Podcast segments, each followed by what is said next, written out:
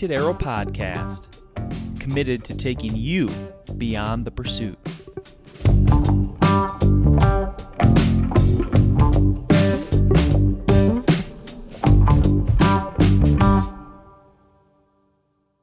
It's actually really refreshing to sit down and look at you while we talk deer hunting. Yeah, no kidding. Devin, uh, Devin Cole here.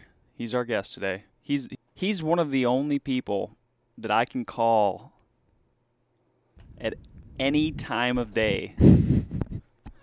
no, like any time, Mm-hmm.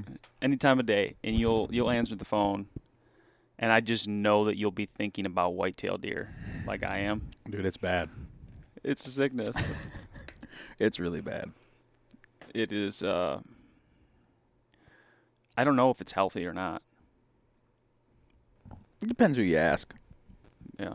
I mean, I think it's healthy to be have something that that interests you that much you can focus on that kind of thing. But you ask one of our lady friends, they might tell you a little different. but no, your it's your wife. yeah. We're a little more than lady friends. I don't even know if I've actually announced to the Painted Arrow public that I'm officially engaged. Yeah, congratulations, man. Yeah, that's really like That's a big move. It's a life life changing deal there. that happened on Halloween. That's exciting. So maybe uh, I'll have to bring Lexi on sometime and we'll talk. Yeah, give the full ru- full rundown there. Yeah. But I really I want to start off talking about your uh, your deer season here, Okay. and uh, I think we should start with the bow, the bow buck. Okay. That was November uh, thirteenth, Friday the thirteenth. Two days before opener of gun So season. so lay that hunt out for us. Well, so I guess I'll back up a little bit, but um, this off season, if you want to call it an off season, I spent a ton of time focused on the small property that you and I have talked about a- hundred times on here that my parents own. That's the 22 acre parcel. Um, spent a lot of time out there, kind of laying things out a little differently this year, taking notes from that we had from last year and thinking about things we wanted to change and I was cutting up a ton of deadfall to try to just help how the deer flowed through the woods a little better. I planted a food plot, made it a little bigger than I did previously and was really focused on trying to better that property. Mm-hmm. And so early October and mo- basically most of October, I hunted that property really, really hard. And in a lot of cases, I think I might have over hunted it, or I just, you know, I, I went and hunted it on days that weren't optimal when I could have been a little smarter and been like, you know, yeah, date, the date says that this is a perfect day to go hunting, but, you know, I just kind of forced myself into stands when I shouldn't have, I think. And, um, long story short, you know, I had some good encounters in October, but didn't uh, didn't have any opportunities to actually seal the deal out there. And aside from that property, I've got the privilege of um, hunting a couple other pieces that uh, a good buddy of mine has given me permission on. His his parents own 60 acres. I do want to wrap back to your your food plot. Yeah, yeah, yeah. I want to talk about We'll that, and it around. will Yeah. because of the next deer. But yeah, yeah. So aside from that property, I've got a good buddy who his parents have a 60 acre uh, parcel, and then his grandfather owns. I don't even know. I think it's somewhere over 250 acres or something. how many acres do you think an individual, like a, just an average person, average hunter, hunts? And I know we're Around from the here? Midwest. Yeah, obviously Michigan's a little different, but if it, if just somebody's listening to this, I mean, it can't be very many. Yeah, I mean, we're talking private land. it's weird because you hear people talking about hunting a small 80 ar- 80 ar- acre parcel, and to somebody out west who owns like you know has a private ranch or whatever. I mean, 80 acres can be considered a small property. I think for our purposes and around here, I would consider an 80 acre parcel a really good chunk of property to hunt. I mean, I, I would cons- I, I would consider that large from from what I grew up hunting on. I would, I would consider that massive. Yeah. So I would say, I mean, I so many different directions we could go here, but I've heard of a lot of deer killed this year and, and just heard a lot more deer stories. And I feel like the common thing, common theme among those stories was like a lot of people are killing deer on 10, 15, 5 acres. And that, I mean, that's awesome. Yeah, I think that Michigan is one of those Midwest states where it is so diverse. There's so much cover and Mhm. habitat. and ag. Yeah, I mean, it's just enough of the mix, right? Mhm. Where there's just enough public, there's just enough private, there's just enough ag, there's just enough swamp. Where, I mean, we're talking Midwest, like Ohio, Pennsylvania, Mhm. Wisconsin. Th- these states can hold serious numbers of deer. Yep. for sure. So, like you said, 10 acres versus 80. I mean, you're going to get opportunities hmm even on five acres of property because they're moving and, and the diversity. I mean, on a five acre parcel, you're not going to go hunt that every night and see the same Right. group of does or the same buck because that, that property's not holding those deer. Right. But if you've got, like you said, ag around you or swamp or like the adjacent properties are some of these really good things that whitetails need for habitat and food and that kind of thing, then you're going to see deer near your little five acre parcel a lot. Yeah. And I think I have heard of a lot of people being successful on small parcels this year, which I mean, I'm sure happens every year. I've just probably paid a little more attention to it this year. I interrupted you right about 60 acres. Yeah, so so my buddy's got his parents own 60 that that we we hunt a little bit and then his grandpa has a pretty big parcel that's over 250 acres. Mm. And I don't necessarily just, you know, have free reign or go out there whenever I want, but if if he's going out for the weekend, he he often It seems invites like me. it's a weekend thing. Yeah, yeah. I mean, he doesn't hunt a ton during the week just because of work and that kind of thing.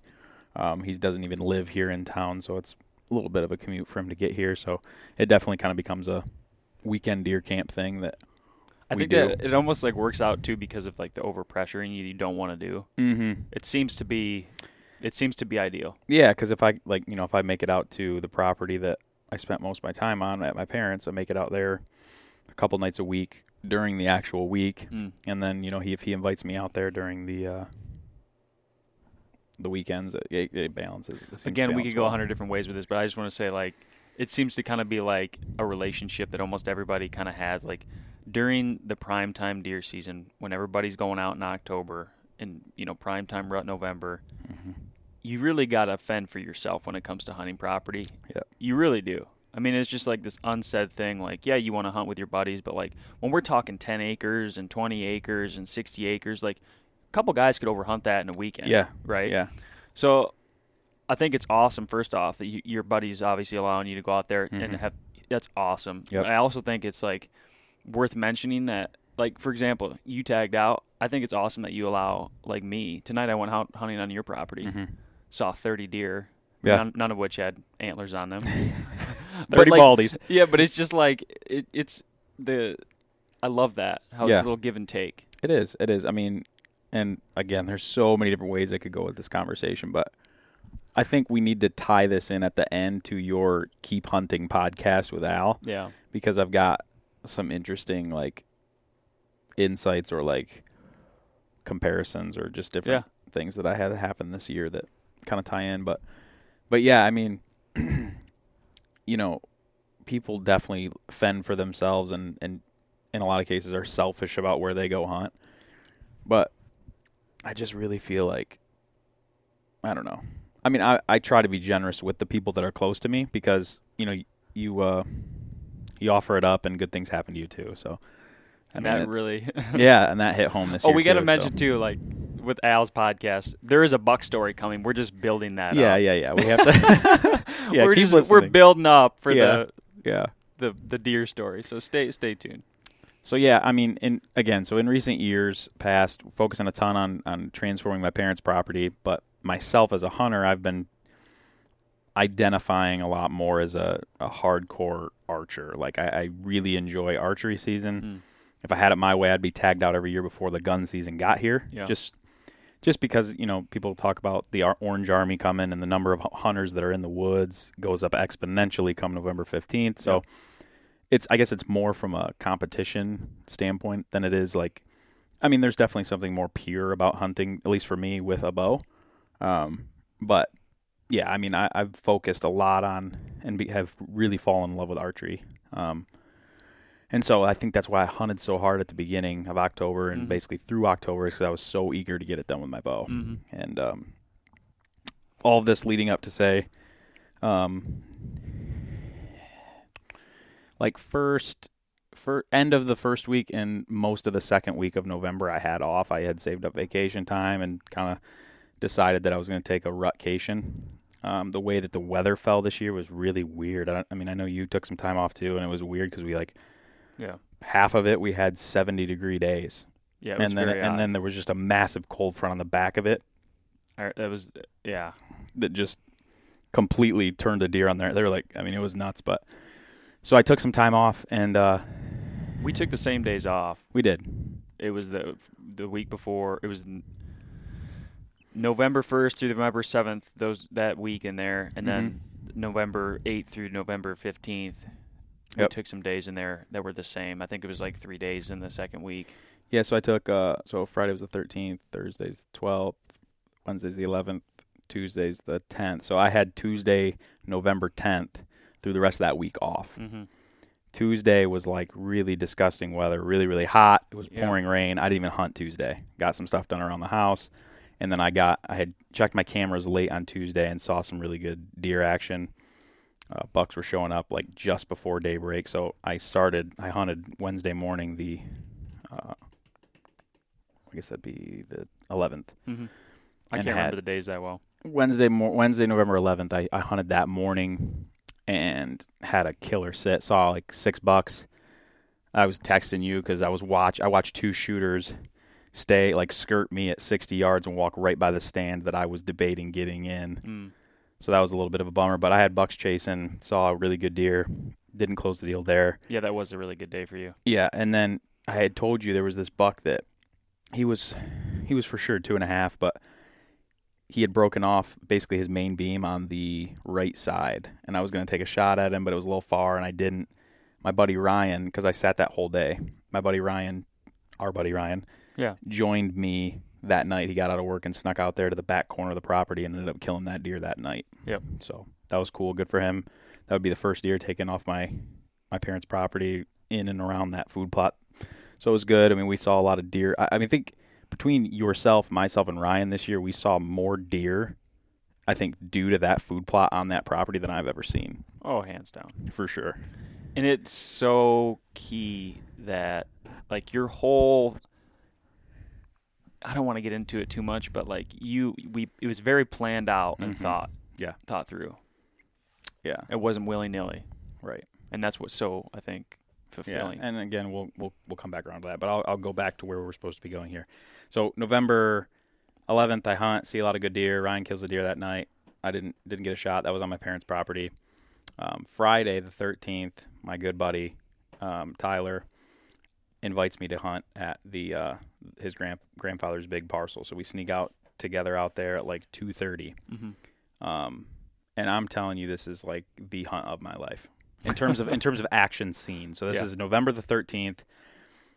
At this point, I'm kind of kicking myself because I just took a full week off. Like, I'm just kind of down on my on my luck because I'm seeing good deer, but I'm just not. They're not coming close enough. I'm not in the right exactly the right spot to get the Yeah. opportunity with the bow, and I'm just. I'm kind of having a pity, pity party a little bit. So he invites me out there, and um, so we're getting ready to go out and uh, he's looking at his bow and he's like ba- basically we find out his bow is jacked up and the circlip had come off the axle like his limb was jacked up so he, he makes a game time decision he's like is it cool if i just come sit with you because my bow is jacked up and so we went and sat this double together um, in this really open piece of timber that we both love so he comes and sits with me and uh, we get out there like i said at like 2.30 and we climb up and I, we're not we're not in the stand for 10 minutes before we just see it. You know, it's just all hell breaks loose. Like Mm. a six point comes tearing through, and there's no does in sight. He's just running aimlessly, like his his lip flopped open, his his tongue Yeah. hanging out. He's just running aimlessly, nose to the ground, just sprinting everywhere. I mean, he runs by us out of sight, comes flying back in. We had a, a four point, same behavior, just flying all around. So we're like, okay, Bucks are on their feet. It's three o'clock in the afternoon. Like we're we're in for a pretty good night.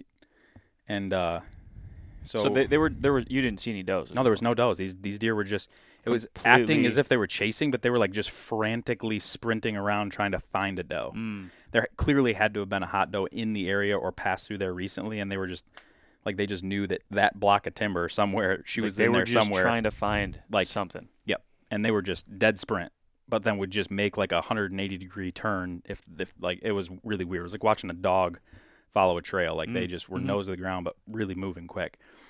So we, we saw a six point and a four point and a spike and just a bunch of really young deer, all exhibiting that same behavior. And then we had about a 15 to 20 minute lull in the action where just we weren't seeing deer. And I was like, and, and the wind was slowly starting to die. And it was one of those warmer days, but it was just starting to cool off. And I was like, I look at Tyler, I'm like, dude, I'm gonna, I'm gonna l- grab the rattle bag and let it have it. Like the wind's starting to die. If there really is a hot doe in here, maybe the rattle bag gets gets some buck bucks on their feet early Mm-hmm. and uh, so I just get after it. Like I'm just wailing on this thing. November 13th, and uh, we're in this double stand, but we're both standing up, turned around in the stand, facing the tree, because the way that the stand is facing, almost all the deer activity is behind you, which it kind of works out well because it's on a huge tree. And in a lot of ways, that, that tree covers you when you're kind of looking around it at the deer behind you. And so I'm, I'm wailing on this rattle bag, and to my right, like Were you grunting in between? so Tyler was because he could, didn't have his bow, he was kind of designated caller and grunt, grunter. So I I rattled pretty pretty good, and then he throws a couple like contact grunts in, and he had this little uh, doe bleat can, you know, where you just tip them over Yep. and then flip back over. Yeah, hit that. Yeah, exactly. hit that a couple times, and and within like three minutes of me putting the rattle back, not even like a couple, like maybe two minutes of me putting that rattle bag down, like sixty yards to my right, a spike steps out, and so I'm watching him. Pull up my binoculars. I'm watching him, and then right behind him, a ten point steps out. Probably he the ten point might have only been two and a half. Just good genetics type of deer. Just good genetics type of good, deer. Like, like I mean, I, I probably would have taken him. Tyler was telling me if that deer comes in, you're, you're taking him. And then behind him steps out at like a three or a four and a half year old, really, really big eight point. And I mean, I'm kind of telling the story and fast forward, but that spike had worked out and walked right down behind our tree, the way we're facing, Mhm. at 36 yards. Just walked right by. The 10 point was kind of mirroring the same behavior. And so I, I, I have one of those single pin adjustable sights, and I roll my sight to 36 yards, assuming these bucks are kind of just all going to work Mhm. down this same path behind the tree. well, the spike did that, and then the 10 point and the 8 point were just kind of lingering, grazing, scent checking. Um, they didn't follow the same path. They kind of started to push off, and Mhm. I mean, you're watching two shooter deer, so time's passing, and you're not really realizing it because you're watching shooter yeah, bucks. Yeah. And uh, we, as time's passing, we we do a little bit more calling, um, to try to see if we can get them to close the distance a Right. little bit. All that calling we're doing, I mean, there's other deer that we're not paying attention to. I, So- yeah, I know exactly what you mean. Like you just you're uh, you're zoned so in. zoned in on these. I mean, these are two really nice bucks. Like, Yeah. I mean, we're that's all I'm focused on is how do I get those to come here so I can shoot them. You know what I mean? Like, so you're so focused on that. We're doing a little calling. All of a sudden, like I, I hear a pop, but it's not like hey something's closing the distance. It's like hey there's something right behind me right now. So there's something walking through the pipeline like directly over my right shoulder. The way that the stand's actually facing, he would be right in front of us. Like Gotcha. he's already inside 20 yards, whatever it is. And so we're facing the tree, as I said, and and I go, Tyler, there's a there's something behind me, and he he kind of looks, he goes, it's a buck, shooter buck, shooter buck, and so we're watching two shooter bucks, but then there's an eight point that just shows up right behind us. No clue where he came from because we're so intently focused on what's going on over here. And there is basically one tree between myself and him, and he stopped right behind it. So I took my chance and I grabbed my bow and I spun around and drew immediately. And as soon as he stepped out, I shot. And I watched my arrow sail way over his back. And I was like, Oh shoot! I'm sitting there like, what just happened? And like, I hang my bow out. I'm like, literally just trying to figure out what happened. And I look at my sight. I'm like, oh my yards. gosh! I had rolled my single pin to 36 yards, watching those other bucks trying to, you know. I mean, I was so calm. Just, I mean, it felt beautiful the way everything. I mean, I've shot more this year than I've ever shot, so it was, it was methodical. What what type of what type of deer are we talking though? Like eight point. Uh, you know, he, I didn't get a good look at him because it happened so quick. He had a darker rack. I want to say he was probably a three and a half year old deer, but he may have been really, really old and regressing. Like his rack wasn't huge, Gotcha. but he looked like, he looked like a, like a war veteran. Like he just Been looked that. mangy and, and beat up. And So he was either a young deer or he was a, an old old deer that was kind of regressing. But still, I mean, uh, uh, it was you'd see his rack. Oh, he's a shooter type thing. Yeah. Um, so shot, and then I just kind of sit down and I do like the the mental inventory. Like, okay, like I didn't do anything wrong. I just I had I had adjusted my sight, like just trying to put put put the pieces back together in my head on what happened there. So I set my sight back to nominal, and I'm like, okay, that just can't happen again. And uh, all the, so I, I nock another arrow, and these other two bucks that we were watching the whole time are still way out. Wait, so what did that deer do that you shot at? Did it take off? He he bounded a couple times, stopped, looked around, and then just kind of worked way away from us. Like he he knew something happened, but he uh, Right. he didn't pick us out of the tree or anything. So I nock another arrow and we spin back around and we're watching the deer that we had been watching and um, they they keep kind of working farther away from us and so we're like, well, let's let's just try to rattle again. And so we rattle and another buck come that we hadn't seen comes out of the field and meets up with these two other bucks that we had seen. So the rattling I was doing gave a like they gave a very realistic scenario to it because they came in and saw each other, Right. And then they were like, "Oh, maybe something's really going on in here." Maybe that's a So- real rattle. yeah, so they, I mean, they made it more realistic for me. Right. Um, and long story short, that one of the big bucks works by, and he he's coming in, and it, it was a long shot, like probably he was what what I thought was 50 yards, and I'm and he's stopped, and he's just standing beautifully, and I'm like, Tyler, you know how far is he? Tyler says 55 yards, and I said 55 yards. He said 55 yards. So I roll my sight to 55. I draw back. I have all the time in the world because he's just standing there, and I shoot. So this is a second second buck, and this time it goes over his back by even more. So I've missed a second deer at this point. Mentally, like I'm not even taking the time to figure out what just happened because I'm like I just missed a second shooter. But like some people don't even see this many deer, you know, or get opportunities like this in a year. What just happened? I guess fast forwarding when we got down and found my arrows, whatever Tyler was ranging wasn't the deer, and he the deer was actually standing at 45 He gave it a little bit and of he a 10 yard. he might have hit a tree behind it or something and gave. So I, I adjusted to what he said, but ended up shooting over the deer. So over over adjusted. Yeah. So now I'm I'm I'm bummed, but Tyler's like, you know, he he's kind of like, uh, you know, who, who cares what just happened there? You know, whether you misheard me or whatever. Like, just get your arrow nocked. Like, there's still deer everywhere Yeah. and um, and that deer. So so the whole time we had been facing the tree, that Mhm. deer came from behind us. He, after we shot him, he worked back the way that the stand was actually facing. So now we're the both second deer. yes. Yeah. So now we're both sitting in the stand the way the stand's intended, with Yep. the tree at our back. Looking forward. And this deer, because I missed by so much, he had really no clue what happened. And he's just um, kind of sitting there, and we're doing a little bit of grunting at him, and he's like almost acting like he's going to commit and come back, and we're like, "You've got to be kidding me!" But he then he doesn't. But he, he doesn't really go anywhere. He just kind of just You said that was a really good deer too. he was a really good deer, like a like a. I mean, he I don't know, I don't know because I didn't see him. I mean, actually, story coming full circle. I think Tyler ended up shooting him in gun season, and I think it was probably 125, 130 inch deer. Okay. maybe Mhm. something like that. Just a really good eight point. yeah for the state of Michigan. Yeah. Um, so so we're watching him grunting, trying to get him to recommit. He's not going anywhere, but he's not really coming back. And all that calling we're doing, those bucks that we had been watch, some more, some of those bucks that we had been watching behind us when we were facing the tree, are responding to that calling. And so that buck's not committing, and Tyler like hears a pop and looks over his shoulder. He's like, Devin, there's another buck at 60 yards. He's like on the other side of this wood pile. Yeah. He's like, nock your arrow, zero your sight. You're gonna kill this deer. and I'm like, oh, you've got to be kidding me. So we stand up and we're facing the tree, Mm. which, like, we stood up and faced the tree to get a shot at this deer that was behind us. But the other buck that we, I had missed hadn't really gone anywhere. So you know, I'm kind of having to think, well, he's gonna bust us or something, right? So we're standing up, and Tyler hits this that doe bleat can, and Mm. this buck runs a like a horseshoe around this wood pile and just is marching right to our tree.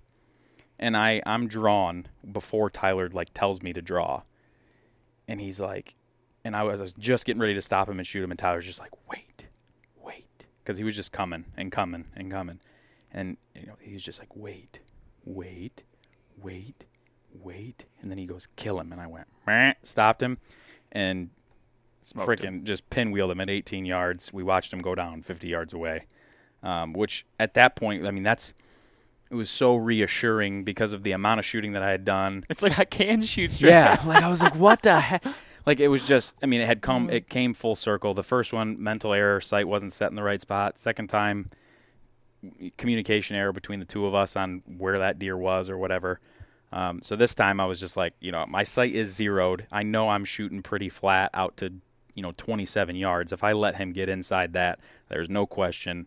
It's on me. I'm gonna kill him. Yeah. And he was clearly inside that, and it was just, it was good to. And now he's sitting behind you with a Euro mount. Yeah, there he is. Yep. So that was, I mean, a killer hunt just from the stamp, just the amount of bucks that we saw on their feet early in the evening looking for does. I mean, it was really, really cool. I learned, I feel like I learned a lot of things about just watching the deer behavior, like responding to our calls or just acknowledging the calls, just what they're doing.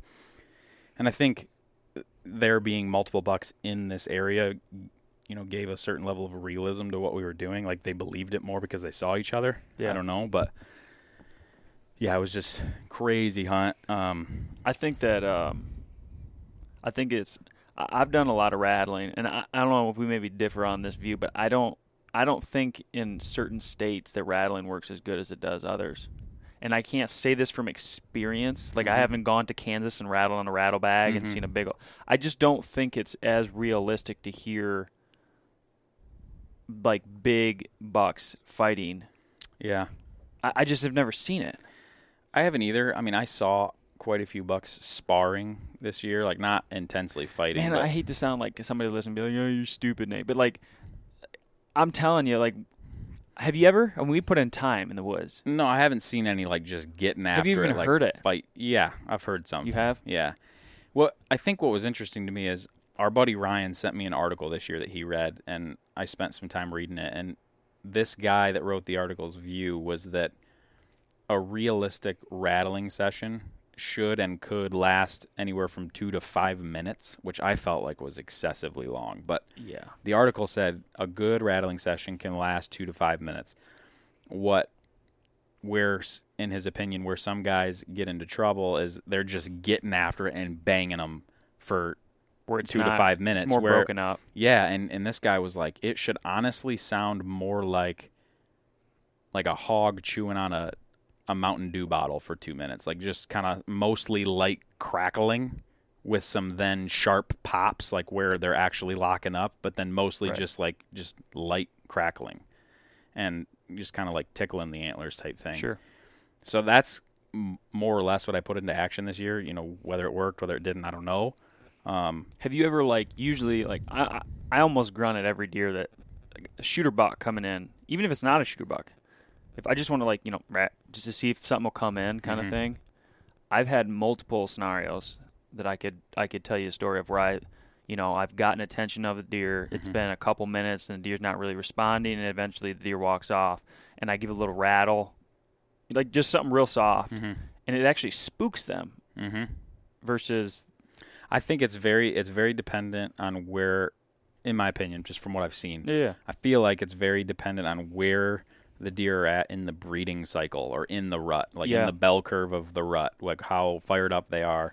I think that's entirely it. Definitely depends on that, but like you got to get the deer in the right frame Yeah. of mind. and it's got to be the right deer. Like some deer are more social than others, and I think I heard an analogy that was really interesting. Like when you rattle, the buck's not necessarily coming in to say whoever's doing this, I'm going to kick your ass. Sometimes it's that, Right. but Just curious. this analogy was like, hey, they're curious creatures. Like if if you and I are walking down the street and two guys get into a fight and are Hey, kick- hey, hey. kicking each other's asses, we're gonna go over there. We're gonna want to see it. Like yeah. everybody's pulling their phones out. They want to see it. right. Like it, there, it's more the curiosity. Like what's going on over there? I, I think that in in some cases it's more that yeah. because like there's been some loud rattling sequences that I'm doing, and like a spike shows up. I'm like, he can't think he was coming in to, to win this battle. He ain't got no But he, idea. he's more like, okay, what are these guys fighting about? And maybe Right. there's a doe over there. I'm gonna go see what's going on. That's what I love about that whole story the most is that like it, there had to have been a couple hot doe in the area. If we got bucks just sprinting in an opposite, there's there's I had obviously never a seen scent anything in the like air. yeah. I had never seen anything like it. And these deer, like I mean, his tongue was just flapping in the wind, hanging out of his mouth Well, they when he was just sprinting in all directions, frantic. Like that. That's the way I would describe it. it. Is like he was just frantic, like he wanted his eyes to see what his nose was smelling. Mm. Like he was just like I need to find her, but I need to find her right now before somebody else does. Like he, they were just they were sprinting, and then when we rattled, and three more bucks just show up, I was like, "What is going on?" Mm. So I mean, I think the scent put them in the area, and then maybe the rattling gave them some curiosity. But when that deer, the deer that I ended up killing, when that deer was at sixty, and Tyler hit that doe bleat two times, Mhm. he was just like like a zombie on a rope, just walking to the base of our tree yeah. hadn't like didn't look up, didn't care. Like he he honestly believed whether it's the amount of bucks that he saw and the rattling that we were doing and the grunting. Like I think all of it kind of painted this picture where he hurt. He was like, "Where is she? Where is she? Out in the pipeline behind you? Like where is she?" And he she just walked straight in. And as soon as he was inside twenty yards, I was like, you know, you made made your final mistake, my friend. You know, uh, you you listened, or I know I told you, but you listened to the podcast me and Alex, my brother, did, Mm-hmm. where he shot that big buck Yep. at eight yards with his trad bow, and we didn't recover it. Correct. That deer, I'm 95% sure. I went and sat that stand after he tagged out. Yeah. I went- in your stand. Yeah, I was like, I'm going to sit in that stand and I'm going to shoot that buck, you know. so I went and sat in his stand. Yep. I saw that deer. I'm almost positive of it because Yep. it was a. I mean, just a really big buck. good looker. I mean, 50 yards away, I'm like, oh, you know what I mean, like Yep. one of those. So I see it. I, I give it a couple grunts. I get his attention for sure. He stops. He looks. I give a slight rattle, Mm-hmm. like a you know, yeah, just, just something, just uh, and it spooked him. did it. It did, and it was his territory. I mean, I'm sitting over some of his scrapes, Mm-hmm. and that's when I was just like, you know what I mean? Like sometimes you don't you don't ever get that like reassuring like, yep, affirmative that worked. Mm-hmm. I've never really had that, and Yeah. then and then I had that scenario happen, and I was like, God dang, Yeah.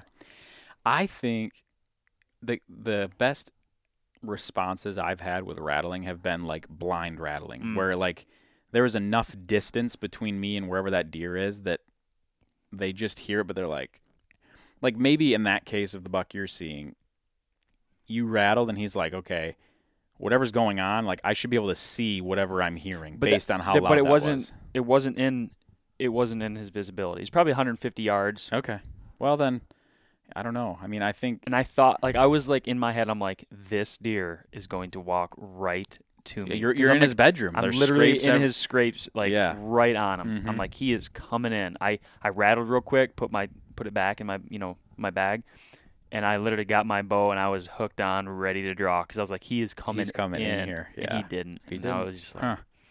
but just just wanted to throw that out there. I think. I mean, I really think more than anything, it depends on the time. Like, where are they at in the breeding cycle? I, I think that bigger. I think the. I think a lot of mature bucks are more weary than they are more aggressive. Mm-hmm. Do you know what I mean? Mm-hmm. And like you said, it takes the right deer. Yeah, I mean, some. Of, I mean, not all not all bucks want to be fighters. I mean, there's lovers. I mean, some of them probably really really passive. They don't. They're not looking for a fight. They're looking for a doe. You know? I ain't got time. Yeah. OnX is the number one GPS hunting app on the market.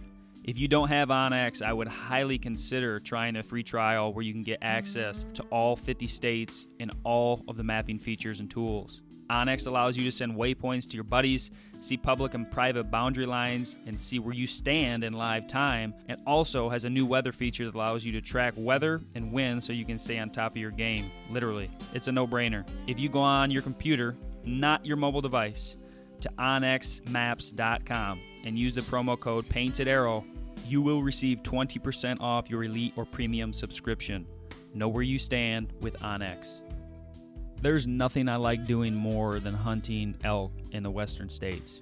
One of the main challenges of hunting big game species in western states is actually getting a tag.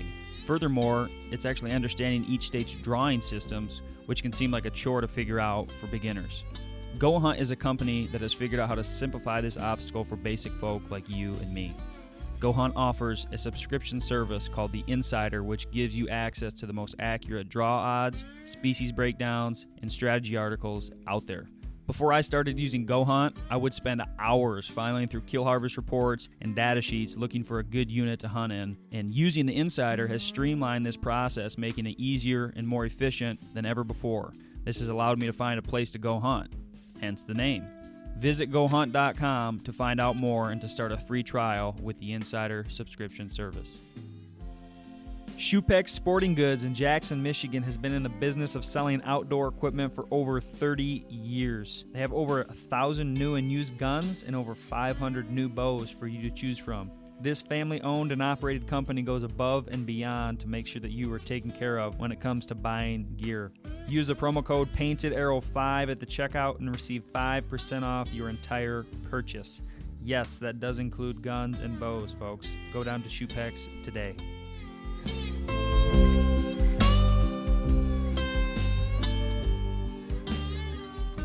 So you you got that deer. Mhm. What did what did the um the fat look like on that deer? That deer was not super fat. No. No, There I was some mean, tallow, he, though? He, he had some fat. Like he had some. He had run probably a lot of it off, looking for does. Um, We had uh, we We're talking what, on the phone the November other day. Matured a mature buck mhm. breeds how many deer? Oh, what did we say? I think a mature. Six to we- ten. Yeah, I thought we saw said based on the different things we looked up. I think the consensus was a mature buck will breed six to ten does in in the couple of, breeding couple of them said fifteen. Couple of them said six. Couple said ten. Yeah. The big question I have is like, what if four mature bucks of the eight does that those four mature bucks bred, what if three of them bred the same doe? Like, Which one takes? yeah, wh- whose, yeah, whose fawns is that doe having? Mhm. Like, how does that work? I'm just curious. I don't know. I think it'd be interesting to figure out. I mean, It's a deer. Plus, you've got a question. you've got a million, not maybe not a million, but you've got a ton of year and a half year old bucks that are trying to get theirs too. My question is, is like, is there a certain age of a doe? Like you, you see yearling does everywhere. Mm-hmm. It seems like I do. I don't know. do those deer get bred? That'd be interesting to know. I did hear a really interesting thing from Ryan's dad. I don't know his source, but he was telling me that if anyone ever tells you that old does dry up, it's a myth. And I was like, really? And he's like, yeah, they like kind of like that place out out east of here, like one of those deer museums where they're monitoring deer behavior. Mm-hmm. there was a doe that was like she literally died of old, old age while she was pregnant with fawns. She was like, and he told me she was like 23 years old or 19 years old, like something like just wouldn't happen in the wild. But that was proof that like the does don't dry up. They're gonna, they were able to, to mother children until they just die from being old. I think we need to get a biologist on here and uh, That'd be really interesting. and hammer him with I would have a lot of questions. Yeah. yeah. Sorry. So that was November thirteenth. November 13th, yep. Two days before the Michigan gun season opener. So tell. Uh, let's hear about this this second deer. So, yeah. Um, so, obviously, spent a couple days getting the bow buck taken care of and getting put in the freezer and doing the whole. I mean, we process our own deer. So, I mean, it usually takes up some time. Uh, I didn't go out on. Uh, I did not go out on November fifteenth because we had disgusting weather. I mean, Mm. you you I think you got yeah you guys went out I on the didn't go out. sixteenth as well. So, um, can't remember if I even hunted the sixteenth. But long story short, I tagged out and harvested my second deer on November twenty first Mm-hmm. which was a Saturday. And so um, that Saturday morning, again, my good buddy, well, I guess Friday night, my good buddy Tyler gets a hold of me like, "Hey, I'm headed out to Grandpa's tomorrow. You want to meet up at deer camp? We can go sit together." Um, kind of like you and I did that one time where we set a double together, and it's like, "Hey, if it comes from the right side, it's yours. If it comes from the left side, it's mine." Yeah. And so it was just, I mean, it, uh, I think we both had like the adrenaline from harvesting a deer together in that same stand, like when he was sitting with me when I shot that buck. It was just such a drug. Like we wanted that again. Like it was just cool. Yeah. So he was like, "You want to go sit together?" And I was like, "Sure." Um, and he had already shot a buck too, so we're both got one on the board, and we go sit together that morning at his grandpa's property. And uh, you know, I'm still kind of forming my own opinion and, and obviously my own resume and knowledge of deer behavior. But in my head, at least going into this year, November 21st, in my head was was kind of later. Like you're maybe you're past peak rut. Are we even going to still see bucks chasing? What's it going to be like? And so we sit together, same stand I killed that the buck out of um, on November 13th, and we're sitting there, and just at first light, like just at first light, we just hear like you can just hear it's a heavy deer, just coming right from my left, which based on our arrangement would be my deer. Just marching through the woods, and Tyler pulls up the binoculars. He goes, and pardon my French, but he says, "Big effing buck," like big effing buck, and we were. I was like, "Oh, God," and he he, he like looks at me, and we're both kind of like just like the deer's just continuing to walk, and I'm like, Tyler, take that deer. He's like, "Are you?" I'm like, "Don't argue with me. Grab your, take that deer." And so even though it's coming from the left, I'm like left. I'm like, Tyler, take that deer. And he pulls up and he shoots this deer, and it mule kicks hard, so I'm pretty sure he smoked it. And we're sitting there like kind of celebrating, but kind of like, what the heck just happened? And then out in the field, like maybe five or seven minutes after he shot it, I see a deer out there, and I'm like, Tyler. And this is with your gun. This is not. Yes, this is. He Yeah. shot it with his muzzleloader. So I see a deer out there. I'm like, Tyler, that's not your deer, is it? And we pull up the binoculars, and just from the rear end, it's just a big old buck, and it's it's the deer. And so I'm just watching it, and Tyler's like, "No, I missed!" Like he, he's freaking out, and I'm just watching this deer intently, like just trying to get anything I can as he's walking through this field. Yeah. And his tail's just doing like just twitching fast, like just side to side, just flicking. And I'm like, "You hit him!" Like who knows how fatal it was and if he's gonna die quick, but you hit him. Like look at his tail. He it's Yeah, it's just like doing the death flicker. Yep. And um, long story short, last time I see him, he runs up through this thicket. And uh, long story short, neighbor finds that deer laying on the backside of a golf course that's adjacent to his grandpa's property. So Tyler ends up getting the deer. It's a really really nice buck. And uh, we we get up there and we see that deer. I'm like, damn, I shouldn't have told you to take that deer that came from. I wanted to shoot that. Like, you know, just the classic giving Yeah. each other some crap. But no, I was incredibly happy for him. It was actually his biggest deer of his life. Um, and I'm hunting on his property, you know, with at his grandpa's. Like, I'm not biggest deer of his life, and I'm gonna no, not a chance. So that was really really cool. Um, but like, you know, I'm, I go home and I'm like, dang, like I just saw a big old buck with my buddy. He shot it. Like, so then I'm talking to my wife, and she's God bless her, but she's you know I've hunted hard this year, and she's just like, when are you gonna get tagged out and be all done hunting? like we're getting late into November now. Yeah. And I'm like, ah, I, I know. I'm like, just give me, give me a couple more days. Let me hunt hard. You know, I'll, I'll get it done. She's like, and I wasn't gonna hunt Saturday night. I was gonna hunt Sunday morning. She's like, well, why don't we go over to your parents? You can hunt tonight. I'll hang out with your sisters, and then you know when you come in, we'll have dinner or whatever. I'm like, gotta ask me twice. so we go over there, and this is the this is the property that I've spent all my time on. I planted my food plots. I put in my trails. Like just I put a lot of sweat equity in here, and um, really the only people hunting it are myself, Ryan, and then you whenever you're in town. Mm. And Ryan had shot his deer on November 11th, that Wednesday. So now it's November 21st. From November 11th to November 21st, myself or him have not hunted this property. So it's been sitting for 10 days through the rut, basically. And, um, you know, again, going into the season, I wasn't sure what deer activity, like once you get past November 20th, was going to be like. Like, I just didn't know. Are they still rutting? Are they not? Blah, blah, blah, blah. And I go out and I start seeing some action pretty early in the in the afternoon, like three o'clock. I had a a young doe slip from the thicket over into the food plot, and she's feeding. And then at like four thirty, I see three really mature does on a sprint coming from the thicket, and I'm like, eh, I know what that means. So I throw up the binoculars. I don't even look at the does. I just throw up the binoculars where they came from, and like not even long enough to tell what it was, but just quickly see a rack down towards the ground coming out of the thick stuff where they just came from. Mm-hmm. And these does, like the reason I only threw it up and saw the buck and then threw the binoculars back down is because these does had just walked right through a shooting lane. So I saw antlers through the through the binoculars down and got my gun up, and just I'm sitting right on on this shooting lane. I know exactly what you're talking Right, about. right, the stand you sat in tonight, right down to your left, up that hedgerow, just a beautiful clearing. I literally, no joke, I probably saw 23 deer walk through that, That exact same path. same path. Yep. They come out of the same spot. Mm-hmm.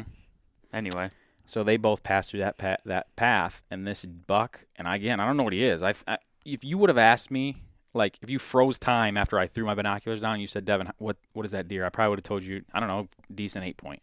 Like I don't know. Right. Like I had no clue. Could have been as good as that deer that we shot together. I mean, I don't know.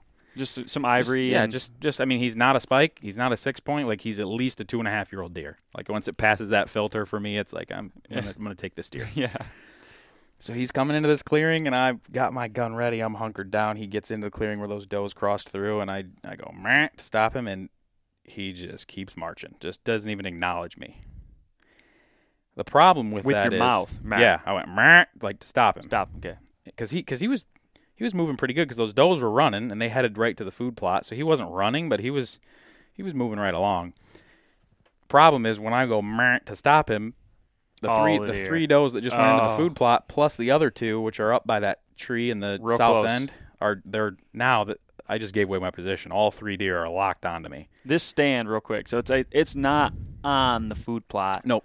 It's off the food plot Er- a good 40 yards. Early season, like with a bow, there's not a chance you're shooting anything in No the food way. plot from this stand. No way. late season when there's not a tree on the you know, a leaf on the trees Yeah. There's some spots and pockets where you could shoot through the really thick stuff into the food plot. I would say 85% is not shootable. correct. Yeah. If if uh, that. if yeah and that that might be generous. Like saying that there's 15% you could shoot that might be generous but Yeah. anyway. So I try to stop him and i give away my position to these four does. So i'm like oh no. But he so so you've got that one clearing and mm-hmm. then the next clearing which is that big path that i cut Mhm. that he he gets into that and i'm like this is my last shot before he goes into really that that really thick stuff and then feeds off into the food plot and i'm just never going to see him again he gets into that one and this time like i do a again but i yell like i'm like I, i'm i'll let him have it. And now all these does not only do they know where i'm at they're like what the heck? What, what was that? Like they're they're they're basically spooked. Who's like that jackass over there? they, like they basically trot a little bit but then stop and they're like what was that? And he still didn't even acknowledge me. Like there's no wind. Like i know he heard me but he was only thinking about those three does yeah. and he goes right through just i mean you know what i'm talking about. It's just really thick Yeah. like stuff that rabbits would live in, like just really thick, like almost like a briar patch, and he feeds right through that, and that's the stuff that perimeters the food plot. And in most cases, that's what's between me and the food plot. Mm-hmm. And so now he's in the food plot, and he's got his his head to the ground, and he's kind of bumping some does around in the food plot, but he's not like he's kind of like multitasking. Like he's he's definitely wants the doe's attention, but he's also kind of like Hungry as hell. yeah, like he's been running. like we're November 21st. Like he's he's hungry. So he's got his head down just hammering the the turnips and the radishes and and I'm at this point like trying not to be busted by these does. So like it's a big double stand and I kind of sink down like so my head and my eyes are just the only thing sticking up above the rail.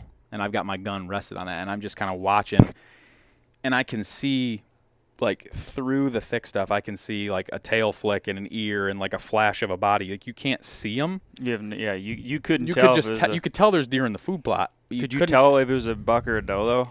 There was a couple like flashes where he'd turn his head just right, and you're like, okay, well that one was the doe and that one was the buck. Like it's super tough it's to tell. really thick. But then for whatever reason, these does start working south, like a kind of my direction in the food plot, and he's again just feeding in the food plot, but he just follows the does and the clo- every couple steps he takes, that really thick stuff between myself and him gets a little bit less dense. To where like I've got the gun rested and I'm looking through my scope but with both eyes open.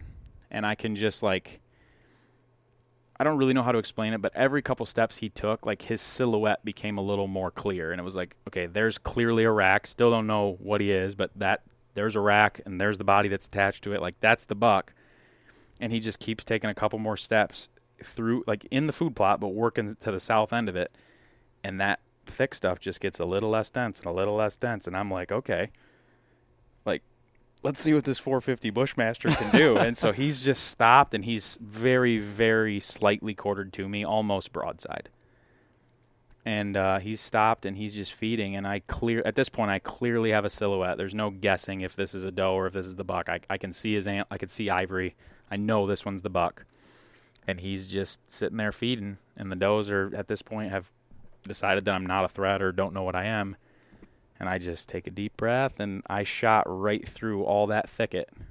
And I shot, I basically put, because he was quartered, and I put it right, Right right, on on, his his shoulder. Mhm. And he, I mean, he dropped right where he stood. And then I shoot up to my feet. And once once I kind of stand up, I got a little bit better vantage point over that thick stuff, and I can now see him flopping around in the food plot. I'm like, oh, that's a really good buck. So I rack another one, and like I think we've all heard the horror stories, and I'm not using muzzleloader, but like with some some buddies of mine that use 50 caliber muzzleloaders, They and just up. in muzzleloaders, in in certain cases, they hit hard as hell, and they'll just take the animal right off their feet, but then they'll get back up. Yep. And so, you know, this is my first deer that I've harvested with a 450. I'm like, it took him off his feet, but what if, you know, I just didn't want to leave any doubt. So I rack another one and I shoot him again. And then I shot him again. I shot I shot three times. Um, the third shot missed. Um, maybe the sec- second or the third missed. I don't know. I only put two in him. Um, the first one was entirely fatal. I didn't even need. I mean, it it was it took his Yeah, took yeah, the yeah. top of his heart out, and I mean he would he was done. But he just he still acted like he wanted to get back up on his front legs and I didn't want to leave any doubt. And so I shot. And then I like then it started to hit me like what the heck just happened? Like the, there is a the, probably and I didn't know at this point, but probably the biggest buck of my life is dead in the food plot I just planted on the property that I grew up on in my parents' pro- at my parents' house. I mean, it was just it was like this flood of emotions where I was like, what the heck just happened? And uh so I call my dad and I call you and I call Tyler and I'm just like telling everybody that you know I just I just- knew. So you know what's funny? The story I just told so about. this was at 4:50 in the afternoon. yeah, the the buck that I rattled at and scared away, the one that my brother had shot was trad bow, and I saw it and Mhm. rattled at it and ran off. That was the same night, right, right before. You oh, called me. really? You called me in the tree stand, and I was like, I know what is, I know what call what you're is. telling me right now. Like Yeah. I get the phone, and I knew. So I called you the first time before I got down, right? Out of the stand, or did I call you, You when I was called in the me- food plot next to the deer? You called me like before you had gone up. to it. Yeah, yeah, yeah, yeah. I was like, dude, like I just, I don't even know what I, I have no clue what I said. I knew exactly what you were. What Gonna did, tell what me. did I tell you? I, I don't remember because I was excited too. I was just like, oh my god. Yeah. And so I, you you were you were you were I had no idea how big he was at this point. Like, I can see. I mean, you told me you'd shot three times. Mhm. You're like, I told my wife I was gonna be done soon. Boom boom boom. yeah, and and so I like I can see his head just laid in the food plot, resting on the rack, and I'm like, that's that might be a really. I mean, it's a pretty good buck. It might be a really good buck. I don't know. And uh, so I get down, and I walk up that path in the hedgerow that I just cut that just goes right parallel to the food plot. Mm. And it's like it was like I was doing one of those classic things where I'm like walking and I'm like I'm not gonna look at it. And I I pass that little path that goes right in the food plot. I literally pass that that path. I'm like I'm gonna go get my dad first. And then I like stop. I'm like well maybe no I'm not gonna. I just I keep walking and like in my per- periphery. Like I did I wouldn't even let myself fully look at it. But I was just like what like so I walk up and so my dad's there, my mom's there, both my sisters. Um, my brother wasn't in town, and Logan was there, my wife. And uh, my dad goes, "Did you get him?"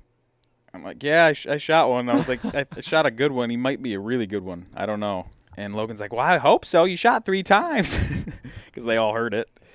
And uh, yeah, like from where you shot to the house is like 200 yards as the crow flies. Yeah. Maybe. Yeah, so they're um they're all like, "Well, we want to go see it." Cuz I was like cuz I I wasn't hyping it up cuz I hadn't even gone and seen it. But just from what I could see f- like with my naked eye from the stand into the food plot, I'm like that might be a really good buck. Like I don't know. I mean, I'm pretty sure it's the biggest in my life. And so I get down and go get them, and they're like, "Well, we want to go with you." And uh, I go get them, and we walk out into the food plot, and we walk up to this thing.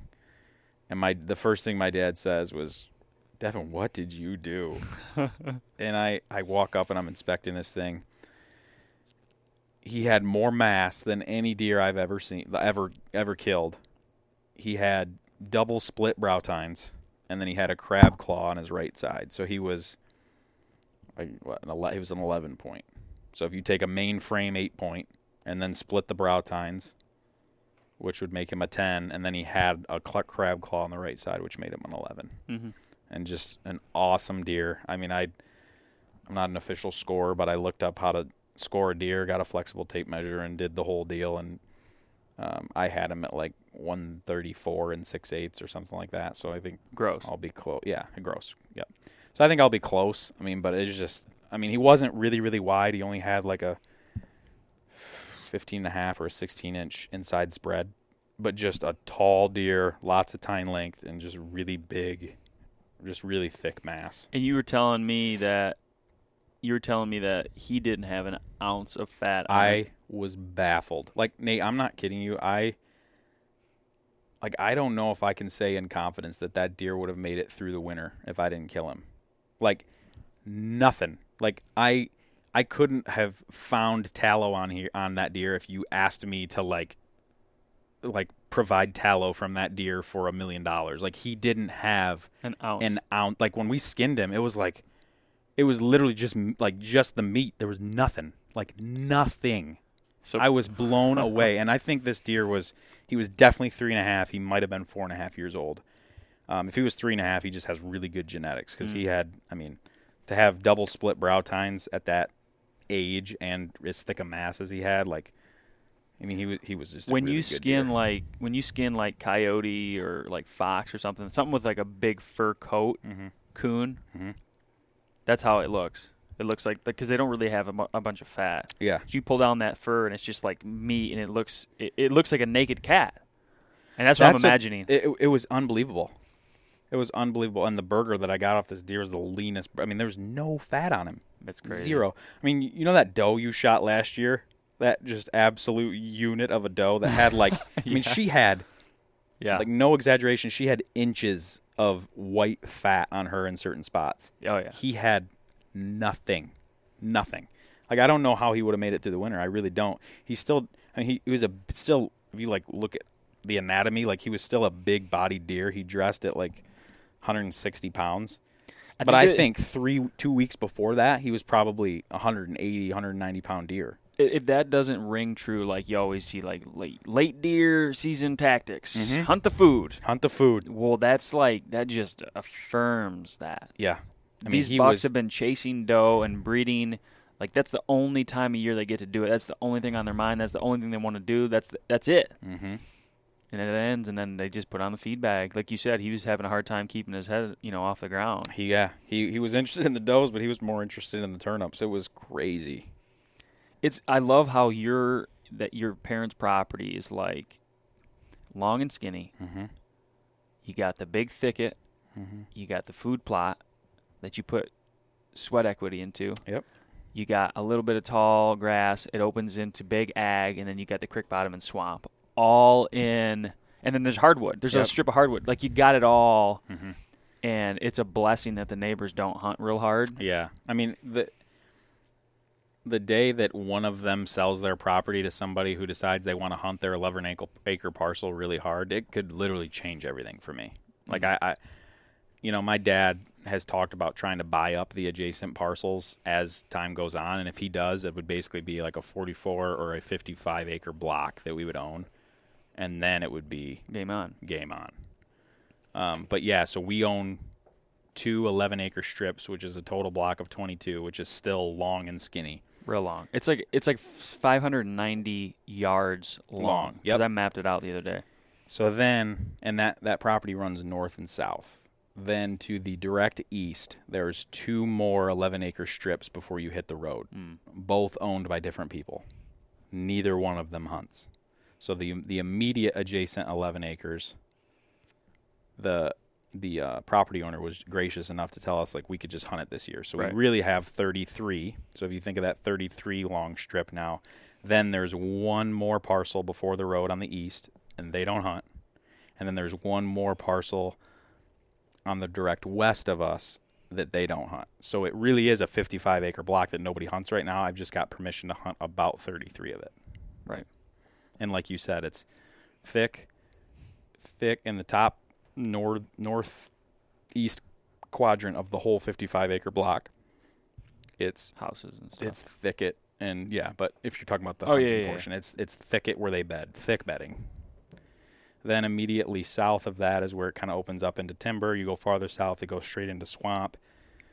Way west of that is where the ag is, and in between the ag and that thicket is where I've got my food plot. You called me. I don't know if you remember this. You called me and you said you said something along the lines like, like you were almost like didn't want to take credit for what you did. You were like, man, it's just I was just you, you know what I mean. You were like, it was such a good deer, and you knew it was such a good deer that you were like, oh man. I'm like Devin. You literally said to me multiple times. Like I just need to get something for the deer to stop as they cross through here, and you mm-hmm. put in a food plot. You you sweat into it. Mm-hmm. You were working on it all summer, fertilizer, watering it in that drought we Yeah. had. And then I I'm like, dude, you literally that was Called it, you. yeah. Like that was your work. Those doe would not have done that. See, but in that moment, I was like, one, I was giving it to God, and I still do. Yeah. Absolutely. But but two, like I probably was being a little overly sensitive to the fact that I just tagged out. You've been putting in as much time as I have, and you No. haven't put one on the ground yet. So I was probably being oversensitive to that. But you you literally were like, Devin, my brother did the same thing. He's like, I shot both your deer out of your stand. but that's the beauty of hunting. I'm telling you. That's it's just- right. It's and I and I think that's what I kept saying was like it was just right place, right time. And you're like, no, it You wasn't. literally you literally told it. me, for, and and I have told you this for a long time that I believe my parents' property is a crossing property. Yeah. It's a 22 acre parcel that doesn't have a ton of reason for the deer to live there, Mm-hmm. but they're crossing through it daily. Mm-hmm. They're they live to the east and they feed to the west. Yep. And if I can give them a reason to stop as they're going th- b- back and forth between the property, that's where my chances are going to be. A Few seconds, even. Yeah. And that's what made the difference in this case. Yep. Otherwise, he would have fed right through that field and just kept m- the second lane that he went through. When I yelled at him and he didn't stop, that would have been it. He would have kept going because that would have been all grown up um, prairie grass like we had, and he would have went right through that over into those soybean fields on the neighbor's property, and I would have never seen him. But I instead, am- he stopped. I am of the opinion, and maybe you know this about me, Devin. I am of the opinion that to shoot deer consistently of this caliber and quality in the state of Michigan, Mhm. I feel like that you're superior. Not, I'm not saying you, but like Yeah, yeah. you in this case, yes. But Yeah. like these deer in this state, Are we're smart. talking about they get hunted hard Mhm. like Pennsylvania's equivalent, maybe upstate New York. Yep. But there's not many other states that have as many hunters, per square mile. There's just not. Yep. Deer don't live to be that old. Mhm. And so when you're getting getting shots like like in opportunities like this, you, you know what you're doing and you're honing in on your skills. And I Mhm. think that that uh, I just love how you're doing what you're doing. I do. Thank you. I, I feel like more than the excitement, more than killing the really good deer, is the fact that like I feel like I can feel myself getting better as a sportsman every year. Like I'm learning things mm-hmm. that literally are tangible. And I, I, I've, I mean, it, you would laugh if you went through my notes section right now and just read like I have this page that I call the Crickwoods Buck Notes, and I've documented just the weather and the wind and just all the encounters I've Yep. had with deer that I would consider shooters that I didn't kill and what the date was and what the moon was doing. Like I'm, Yep. I'm documenting stuff that I don't even know if it really matters, but I've like I'm an analytical guy and more data. Like if I can analyze more data, it's going to give me more opportunities. I think.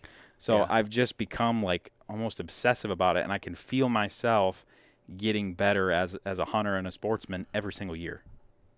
I mean, we're young guys, right? It's not like we're just like I don't. I think, like you said it once, like we're both kind of cut from the same cloth in the aspect. Mhm. When we do something, we're probably going to do it balls to the walls, Yeah. full throttle, Jumping with both feet. Yeah. right? You know, and that's kind of like this year. Like I've had a really good hunting season. I shot an awesome turkey. Mm-hmm. I shot an awesome bear. Mm-hmm. I shot my first elk, dude, and that. Oh. Oh God, that was that was such a. I when you called me from Colorado, I was in the shower. I remember. I this. literally was in the shower, and I my music in well I'm li- in the shower, I listen to music. My music stops, so I peel the I peel the curtain open, and I just see Nate Hicks is calling me, and then it hits me. I'm like, he's supposed to be in the back country with no service. If he's calling me, I answered, and I'm pretty sure I just yelled, "You shot it out!" And you, You were like, "I did." Yeah, I mean, I'm literally like have my phone in the shower. Yeah. It was nuts. yeah. And then, um, yeah, that I was gonna say like this. This I, I really am struggling to get the whitetail filled. I can't fill a tag. Yeah. and it's tough because like like I was saying, we're we're going all out. I mean, it's not like we haven't been hunting hard since October one. mm-hmm. I mean, this is not like a game. This is not like this is very serious, and I think it is appropriate to get upset when you don't. Like that's the goal. yeah, yeah. Like if that's your goal, like you have to lay When- boundaries and goals for yourself. and When if you're a goal-oriented individual, like I feel like an absolute failure at the moment. when but when you're a goal-oriented individual, it gives like you have to have. This is where I say you and I are cut from the same cloth. I have to have something mentally that I'm chasing and that I'm going after. mm. But when you do that and you and, and self awareness tells you that you're that way and you set these goals and you Yeah. set the expectation of yourself that you're going to attain those goals, you're also giving yourself a tremendous amount of opportunity for disappointment. Yeah, Because in the pursuit of those goals is a million other things you can't control. yeah, So you're going to control the controllables between here and there and hopefully find success. But Yeah. if you don't find success, you're you've given yourself the opportunity to be incredibly disappointed. yeah. And I think that um, you know, I really want to tip my hat to the guys like myself who hunt a lot of public land. They do a lot of that scouting. I mean, it's it's not easy, dude. I mean, Mm-mm. when you have your own property and you know like stuff's not going to get stolen and you can go out there and leave it and you don't have to drive very far Yep. but like when you're going out to other people's properties even the private land places I have permission you know I got two or three like small like you know places I can go hunt Mm-hmm. like I they they it's it's there's challenges all the time like there's there's the hunter pressure there Yep. you know there's people riding dirt bikes I got pictures of you know there's I, I can't put in a food plot Mm-hmm. I don't have that kind of permission. Yep. I put out a, a camera this year. It got stolen. Yep.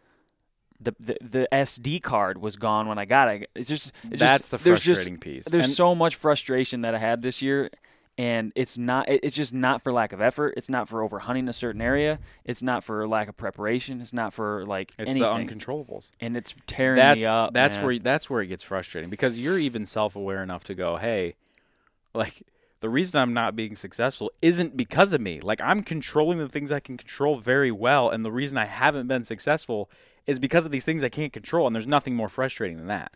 So last year I was out hunting on this piece of public land. Mhm. Buck came out. I shot it with a muzzleloader, just like you said. Bam, goes down like a ton of bricks. Yep. He gets up and runs away. Me and my dad trail for the next two days. Couldn't find it. I cried about it. Not Yep. really, but Yeah. you know, Yeah, yeah, you Upset. you were torn up. Yep, go back there this year. I see Buck sign everywhere. everywhere. Not, I don't think it's the same Buck. I'm not trying Right. to make that correlation, but just like that's the area I'm at. Mm-hmm. I'm sitting there and I called you. And what did I tell you? There's a guy that just walked up with his daughter. They're eating Doritos, and smoking, cigarettes. Yeah. 50 yards from me. From you just climbed up this tree in your saddle and you're sitting there and I'm I'm over a sign. scrape of a lifetime. Like Mhm. early October, like you might see this guy come through. Early scrape, Mhm. early rub, right in front of me. I'm like, I was feeling it, Yep. and I don't even know how this guy found me. It's not like I was like on the path. I mean, I'm way off out, the grid. Yeah. and there's some random guy, and I got on my binoculars. I'm waving at him. It's stuff like that that I was just like, Come on, man. like, yeah, you put in the time, you marked those waypoints, you knew where you were going, you put yourself in the bedroom of the buck just like you did last year, and then there's some guy smoking Marlboros and eating Doritos at 50 yards from you. You can't control that. yeah, no, but it's the season's not done. It ain't. It ain't done. And that's Yeah, I don't know. I I think that I've spent a lot of time this year trying to figure out like the cycle of whitetail behavior, like when they go from being incredibly motivated by the ladies to motivated by food. Mm. Like where is that tipping point? I think this year you got the late. Uh, like I think, remember when we were talking elk on the previous podcast we did, how that snowstorm came in. Mm-hmm. I think that in a lot of ways across the country, things were a little delayed this year, and I think that that's what you saw on the twenty first. Yeah, I think that might be right, but I also think maybe it's not because during the like what I would consider peak rut, like early October before the peak rut, I saw every time I went out there, I saw 30 freaking deer because they were just piling into that food plot. It's tore up right now. Yeah. Completely almost Just gone. gone. Yeah. So early October, like every time you sat, it pressure almost didn't matter. I mean, it would with the mature deer, but like deer just piled in there. Hmm. Then we got close to the rut, and the only deer I would see when I would sit that were going that were specifically going to the food plot were button bucks and young does. That's it. Like that peak rut time, you. Not saying I didn't still see mature does and bucks, but they were not focused on going to the food plot. They Right. were out in the swamp or out in these other areas because Right. they're focused on breeding. And then November 21st rolls around. These three mature does, mature does go right into the food plot, and the biggest buck of my life goes in the food plot and is eating turnips. So I feel like that's where that tipping point started to go from like, yeah, I still want to breed, but I got to eat or I'm gonna die. Like, I feel like that's when that started to happen. But Hmm. I think that you're probably right. I don't know. I mean, and and just to clarify too, this food plot's not huge. Like the the food plot, I might I might make it bigger next year, but the food plot I put in this year was somewhere between 0.6 and basically three quarters of an acre.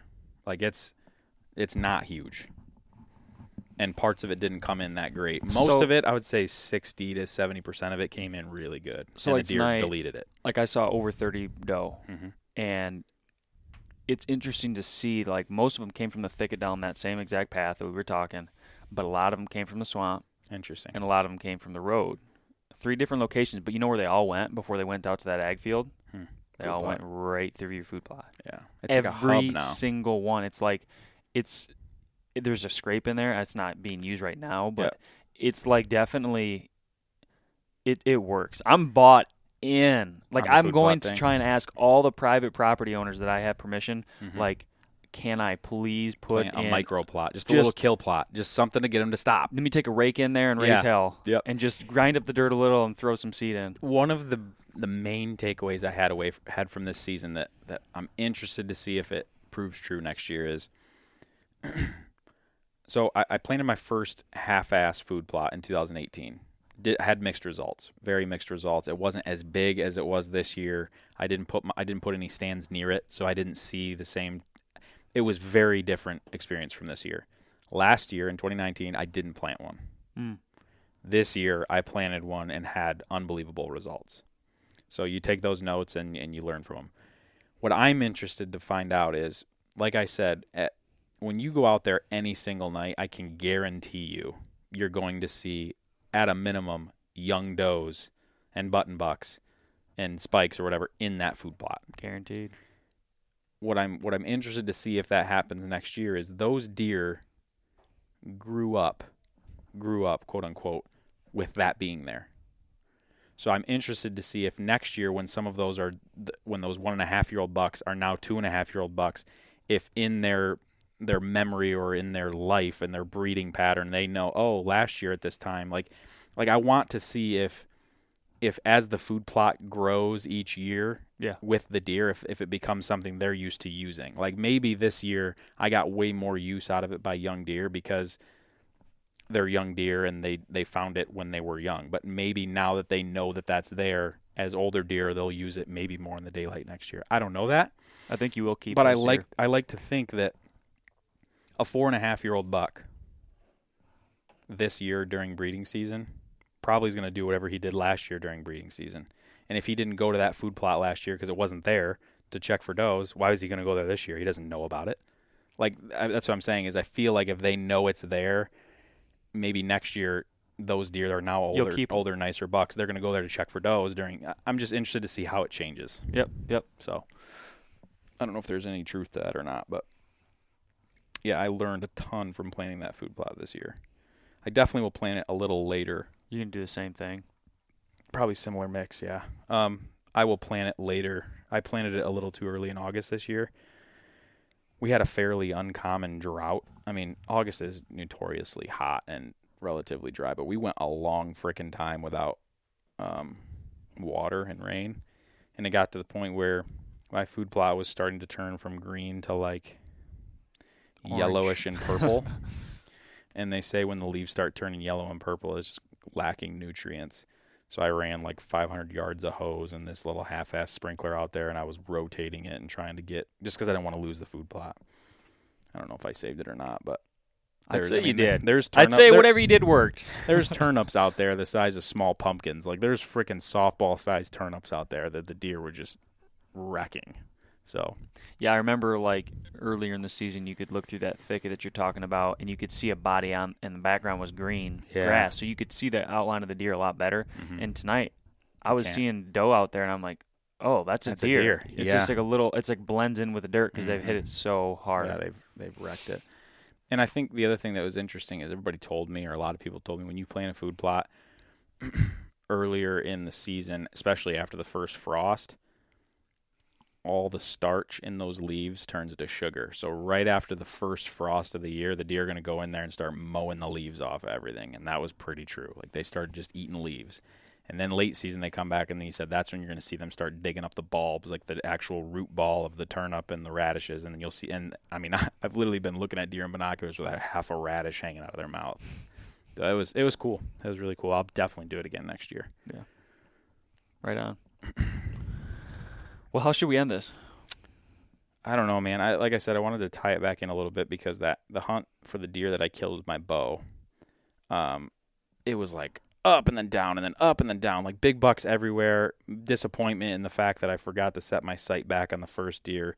Then I miss a second deer because I either misheard my buddy or he told me the wrong range, and then it ends with me killing a deer. Mm. Like when you like just the the keep hunting thing really resonates with me because like after the second one I was ready to get down out of the damn stand. Mm-hmm. Like I put in the preparation, I shot my bow more than anybody that you or I know, and I was like, why, what, why do I even prepare for? Like I'm done. Like I'm getting down, and my buddy was just like, Tyler was like, there's still deer in the area. Nock another arrow. Like sack up. Like just like what, Yeah. don't be a baby. Like get get back on the high horse. Like you're. And then when we saw that deer, and he was just like, Devin, you're gonna kill this deer.